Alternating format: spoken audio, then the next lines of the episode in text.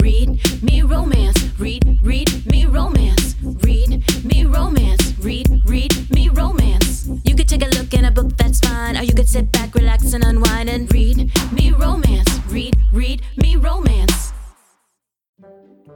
Today's episode of Read Me Romance is brought to you by The Man Cold. Bitch, take some Dayquil. I feel worse than that on a Thursday. On with the show. Hello, everybody. It's Tessa Bailey. Welcome to Read Me Romance, lady listeners.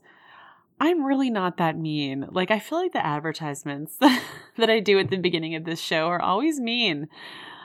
But, like, I think it's just what I do when I pick the advertisements is like I find something that's bothering me or, or, something. It's either something that's really bothering me or something I'm really in love with. It's never just any middle of the road stuff. But yeah, the man cold. Are we kidding, guys? If you're listening, any any husbands out there, get up and and get your shit together and get to work. we don't have time for this. Like I just got over saying I'm nice and then I say something like that. Okay, guys, we're here for the fourth installment of An Instant Connection by Melanie Moreland. This book is so great. I love it. It's so it's like the writing is so engaging and so I, I can imagine that you're all loving the audiobook too. Okay, I have an email here from a listener that I'm going to read before we go ahead and get on our way. Let me ruffle some papers together. This is from uh, Wendy. She says, Hi, ladies. So we listened to today's podcast while driving home, and you asked if anyone had ever had that love at first sight thing happen and whether they were still married. I am one of those people. I met my husband through my ex, who happened to be his good friend. After we broke up, my husband swooped right in, like literally the same night. Three months later, we were married. Life hasn't always been candies, roses, rainbows, unicorns, etc., but it is our life. We had a rough patch where we actually got divorced, or as a friend put it, a bump in the road. It wasn't due to falling out of love, but a communication breakdown. Throughout it, we talked daily, co parented like you wouldn't believe, and would call each other if having a bad day or sick. I eventually told him how much I loved him and would really like for us to try again. Needless to say, we are celebrating our 23rd wedding anniversary in June. Now, if you want a giggle for irony, our divorce was finalized on Valentine's Day 2005, and we reconciled on April Fool's Day 2005. Uh, no joke. I can't even make this up. Keep doing what you do. I absolutely love the podcast and not only your books, but the books feature. Um, oh, and not only your books, but the books featured. Nothing but love to you gals, Wendy. Oh my God. That is so funny. And she's so right. Like, in real life, relationships are nothing like a romance novel. They're hard. Like there's really you know, sometimes you just you like question what you're doing. You're like this is not this is not the life I set out for. This is not what I wanted. And then literally an hour later you can be like, "Oh, you know, I really do love this person and they're good and they're good to me and I don't know what I would do without them." it's you know it's highs and it's lows and it's rough patches and that's what marriage is i'm so glad to hear though that there was a second chance romance in real life that makes me happy i love hearing like tropes from romance novels take place in real life. Oh, if you guys have a second chance romance out there, I would love to hear it. Send it in. Mel Mel hates second chance romance, so if you're listening to this, sorry Mel, but I know some people who love it and I do love it. Mel doesn't like it I think because the hero lets the heroine go. But, you know, it's more complicated than that. And I want to hear I mean, it can be more complicated than that, but I do I do get where she's coming from as well. In romance, you just want everything to be perfect, but I want to hear the real life romance stories, uh, second chance romance stories that you guys have. So send them in, read me romance at gmail.com so I can read them. I love it. Okay, thanks for listening to me yammer on. We're going to go into the fourth installment of An Instant Connection by Melanie Moreland and I'll catch up with you on the other side. Enjoy. Chapter 4 Mandy After Mitch had dropped his bombshell, I stepped back, shocked, clutching the back of the sofa. What? My full name is Mackenzie Mitchell Emerson. In the business world, I go by Mackenzie Mitchell. To my family and friends, I'm Mitch Emerson, he shrugged. I hate the name Mackenzie. My mother had to use it to please her father at the time. Michelle called you Mr. Mackenzie. Again, he shrugged. That's her error. She must have heard my name incorrectly. I narrowed my eyes, anger making my heart beat faster. But you didn't bother to correct me. He ran a hand through his hair. I should have. When you said the name of the firm you worked for, I was shocked. What were the chances the woman I'd fallen for at the bus stop worked at the place I had just signed on to consult for? But you didn't. I didn't want to risk you walking away. I wanted you to get to know me. My voice rose in disbelief. By lying to me? That is what you wanted me to know about you? I didn't lie. His words hit me, echoing ones I had heard in the past. I crossed my arms as the familiar feeling of unease seeped into my chest. My body shook with repressed anger. By not telling me the complete truth, you did. Are you aware there is a strict non fraternization clause at the office? By not telling me, you've put my job at risk. Shaking his head, he stepped nearer. No, I called my lawyer on Friday night and checked. It's not in my contract. I'm a consultant. I dragged in some much needed oxygen. It's in mine. Very clearly. No dating of fellow employees, management, consultants, or business associates at Parson Planners. I shook my head in disbelief. Do you realize if Michelle or anyone at the office found out, I would lose my job? You know how much I need this job. He furrowed his brow. I'll have him recheck. We'll figure it out, sweetheart. I gaped at him. Figure it out? Do you think we're going forward, Mitch? That I'd simply accept your lies and move on? I tried to stop the quiver in my voice and failed. Disappointment and sadness flooded my system. I thought you were different. You seemed so open and honest, so real. How do you think I would have felt tomorrow when you showed up at the office? I covered my mouth and swallowed. That would have been horrible. He reached for me, but I stepped back, shaking my head. Don't.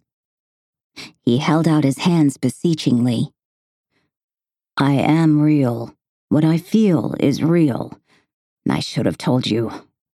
I swear to God, I intended to tell you earlier. But then we got carried away. I wasn't going to let you leave without telling you tonight. I wouldn't have done that to you, Mandy. I stared at him, my emotions high, and not believing his words. You said you thought I hadn't been treated right in the past. You were correct. My boyfriend of two years didn't treat me very well. I was always second for him, often third or fourth. Everything and everyone else was always more important. He constantly made excuses and somehow made me feel it was my fault every time. He lied and cheated on me, and when I confronted him, he said it was easier just to keep me around for when he was bored. I wasted two years of my life trying to be enough for someone who never thought I was enough to be honest or put me first. I will put you first. I picked up my purse and coat. No, by lying and omission, you've shown me your job is already more important. You made me feel things for you without knowing who you were. You took the choice from me. I can't do that again. Sweetheart, don't. I didn't let him finish. I held up my hand, trying hard not to break down in front of him. I indicated the space between us. This never happened. Mitch or Mackenzie, whatever your name is, tomorrow you are going to pretend you never met me and you are not going to jeopardize my job. As much as I don't like it, I need it until I've saved enough to go back to school. I don't know if I can pretend not to know you. I tossed my hair, pausing with my hand on the doorknob. I can because obviously I never did. I have no idea who you really are, and frankly, I have no desire to do so any longer. I walked out, ignoring his devastated expression and the way he hunched over the back of the sofa as if in physical pain. And he let me go. Monday morning matched my mood, overcast and dreary. I sat up and rubbed my face, already exhausted, and the day hadn't begun yet. I had no idea how I was going to face Mitch and pretend I didn't know him, or that he meant nothing to me. Because he did, regardless of how things ended. I had fallen fast and hard. Before last night, I was certain I had found the man I wanted to spend my life with, and by every indication, he felt the same way toward me. Except it had been a lie and I had lived with those long enough when I was with Jay. I ran a weary hand through my hair and got ready for work, giving myself a pep talk the entire time. I worked in the assistant pool, helping out where needed. I spent most of my time on menial jobs, assisting other PAs with tasks, running errands, and filling in when someone was ill or on vacation. Our space was on another floor from the architects and management. I was certain that other than the occasional meeting or accidental meetup in the hall, I could avoid Mitch. Except when I stepped outside. He was waiting, leaning up against the outside of my building. Dressed in an overcoat that stretched across his shoulders and billowed around his knees in the breeze, he met my gaze, his expression as weary as my own. I looked around, panicked. What are you doing here? He grasped my arm, led me around the corner, and released his hold. He stood in front of me, his hands buried in his pockets. No one from the office is going to see us, Mandy. I know you're angry with me, and you have every right to be. What I did was wrong. How I handled it was wrong. I should have said something right away, given you the choice. But you didn't. No, but I'm not giving up on us. There is no us. He stepped closer. Yes, there is. I fucked up, but I will prove it to you that you come first. We aren't doing this. From now on, we're strangers. His arms shot out and he tugged me close. His warmth surrounded me. He pushed my face into his chest, pressing his lips to my head. For a brief second, my pain eased with his closeness. Then I pushed away. Stop it. We will never be strangers. You feel it, he challenged. You felt how right it was for me to hold you. We'll figure this out and be together. We're done. He slipped his hand under my chin, his thumb rubbing small circles on my skin. As soft as his touch was, his gaze was intense. You go ahead and stay angry at me. I deserve it. But we're not done, and I am going to prove it to you. His touch was so gentle and so right. The word was out before I could stop it. How? He leaned down and brushed his lips to mine. I'll figure it out, sweetheart. When you're ready to forgive me, I'll be waiting. He stepped back. I'll head to the office now. I am not riding the same bus as you. I crossed my arms, angry that he could still affect me so easily. What were you doing at a bus stop anyway? You don't seem the sort to ride a bus. Another one of the many things you'll have to discover about me. I'm not a snob. I enjoy people watching and seeing the bustle around me. This city is too congested for another car, and I like the occasional bus ride. As for today, no, I will not ride the bus with you. I'll grab a cab. But I had to see you before I went into the office. Nothing's changed. He regarded me, not contradicting my words. I'll see you there. I shook my head and watched him hail a taxi and get inside. He looked over his shoulder at me, his face serious, gaze penetrating. You're right. Nothing has changed. I'm still crazy about you. I'll make it up, Mandy. I swear. With those words, he disappeared. I was on edge for the week, but nothing happened. Other PAs talked about the latest hire, but I ignored them. I heard the whispers of the hot new consultant, and a company wide email went out introducing Mackenzie Mitchell Emerson and his impressive resume. I stared at his picture, secretly saving it on my phone before deleting the email. It was a professional headshot, and he looked every inch the serious businessman. But the slight tilt to his lips showed his mischievous nature if you knew what to look for. I was careful about where I went, and by the end of the week, I was convinced I could do it. Avoid Mitch and pretend the weekend never happened, and I wasn't longing to see him. The only problem was that he didn't seem to be trying as hard. Every day he sent a text. I heard it was you who set up my office. It's perfect, thank you. Have a great day. Hope you are okay. It's raining. I hope you brought your umbrella. I ignored them and never replied. But my day didn't feel complete until one arrived. Friday, I was disappointed when one never came. I was sitting on my sofa that evening, sipping a glass of wine, when my phone buzzed. You looked pretty today. I stared at the screen, and another message popped up. I miss you. I responded. Please stop. A minute went by, then two. Finally, a message appeared. Never. I shook my head, trying not to grin. So Mitch, persistent to the end. Saturday and Sunday, his texts were more frequent and personal. My bed isn't as comfortable without you in it. My pillow smells like you. I wish you were here. Remember when this time last week you liked me? Can we go back to then, please? Coffee? Accidental run in at the market. Meet me at the bus stop and we'll ride around for a few hours until you're not mad anymore. Finally, Sunday night, one last one came.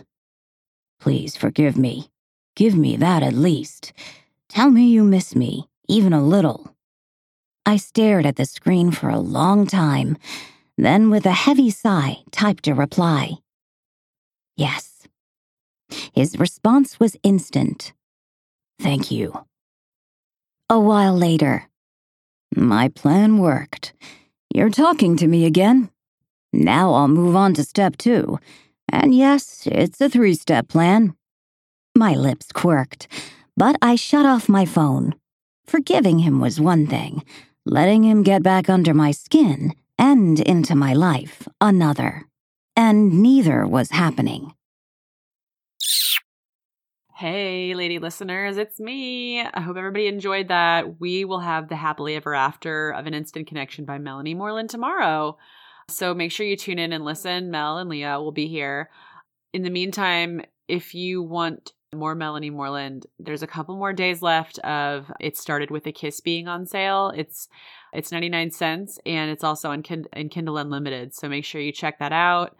Yeah, you can pre-order this book, An Instant Connection, right now. It's going to be out in 3 months with bonus material, so don't miss that.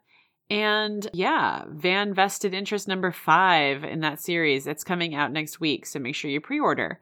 And uh, I believe tomorrow, Thick by Alexa Riley comes out, but it's probably already out. Like, you know, their shit goes early, live early every single time. So make sure you're looking uh, at their social media because I'm sure the, I'm sure it's already live. if it, and you just wait till you see the cover. You've probably already seen it at this point, but oh my good lord. Okay, yeah. So Thick by Alexa Riley all this good stuff from Melanie Moreland. And I'll be back. Leah will be here. Mel will be here tomorrow to play you the final installment of An Instant Connection. So we'll see you then, lady listeners. Enjoy your night. Bye. Read me romance. Read, read me romance read me romance. Read, read me romance. You could take a look in a book, that's fine. Or you could sit back, relax, and unwind and read me romance. Read, read me romance.